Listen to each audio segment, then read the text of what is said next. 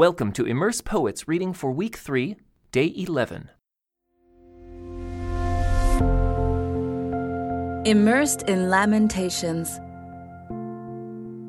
In 587 BC, the city of Jerusalem was attacked and overrun by the Babylonians. The great temple of Solomon was utterly destroyed, and most of the population was either killed or taken captive. A few poor stragglers were left behind in the rubble. It was an event that shook the people of God to their core because their suffering and loss was immense. But the disaster also raised larger questions about God's relationship to his people and the future of their story together. If God's people are now scattered and God's chosen place of worship demolished, how can his work in the world go forward?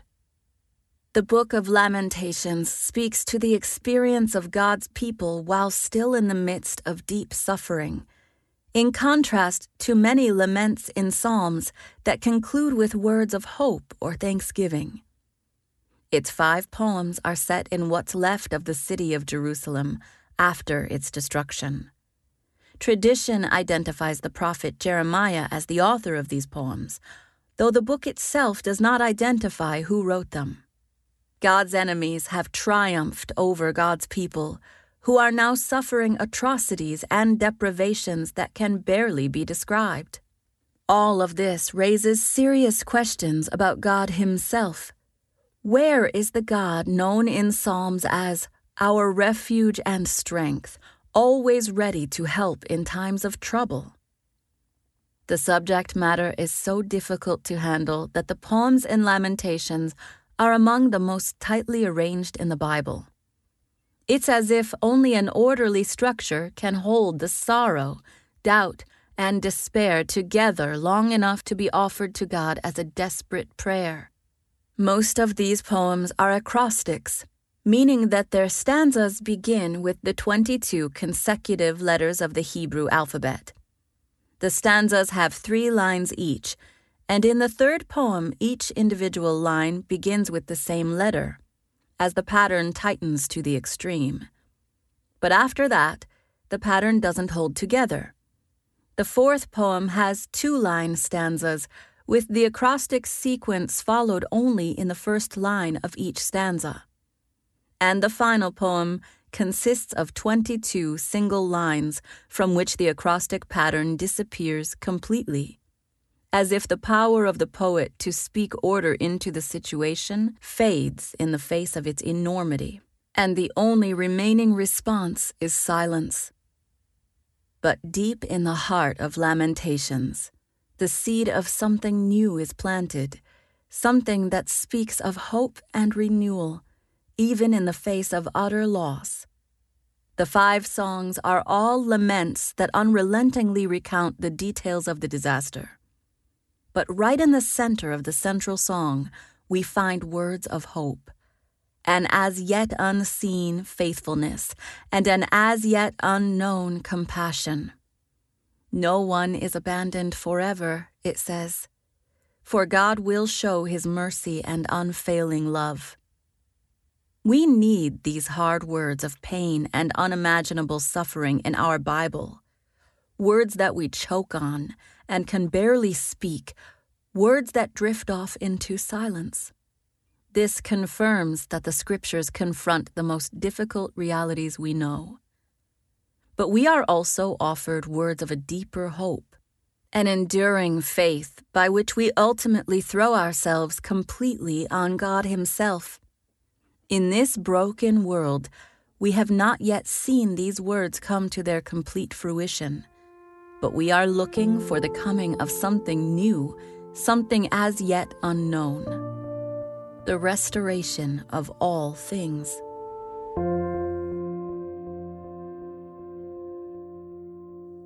The Book of Lamentations.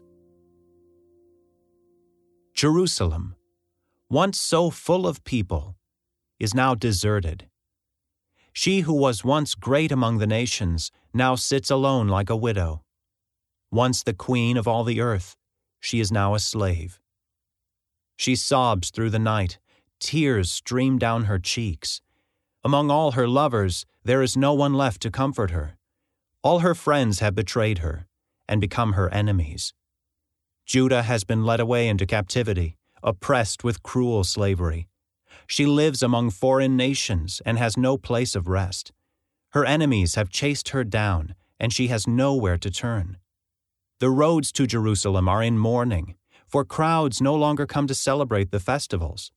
The city gates are silent, her priests groan, her young women are crying. How bitter is her fate! Her oppressors have become her masters, and her enemies prosper. For the Lord has punished Jerusalem for her many sins. Her children have been captured and taken away to distant lands. All the majesty of beautiful Jerusalem has been stripped away. Her princes are like starving deer searching for pasture. They are too weak to run from the pursuing enemy. In the midst of her sadness and wandering, Jerusalem remembers her ancient splendor. But now she has fallen to her enemy, and there is no one to help her. Her enemy struck her down and laughed as she fell. Jerusalem has sinned greatly, so she has been tossed away like a filthy rag. All who once honored her now despise her, for they have seen her stripped naked and humiliated. All she can do is groan and hide her face. She defiled herself with immorality and gave no thought to her future. Now she lies in the gutter with no one to lift her out. Lord, see my misery, she cries. The enemy has triumphed. The enemy has plundered her completely, taking every precious thing she owns. She has seen foreigners violate her sacred temple, the place the Lord had forbidden them to enter. Her people groan as they search for bread.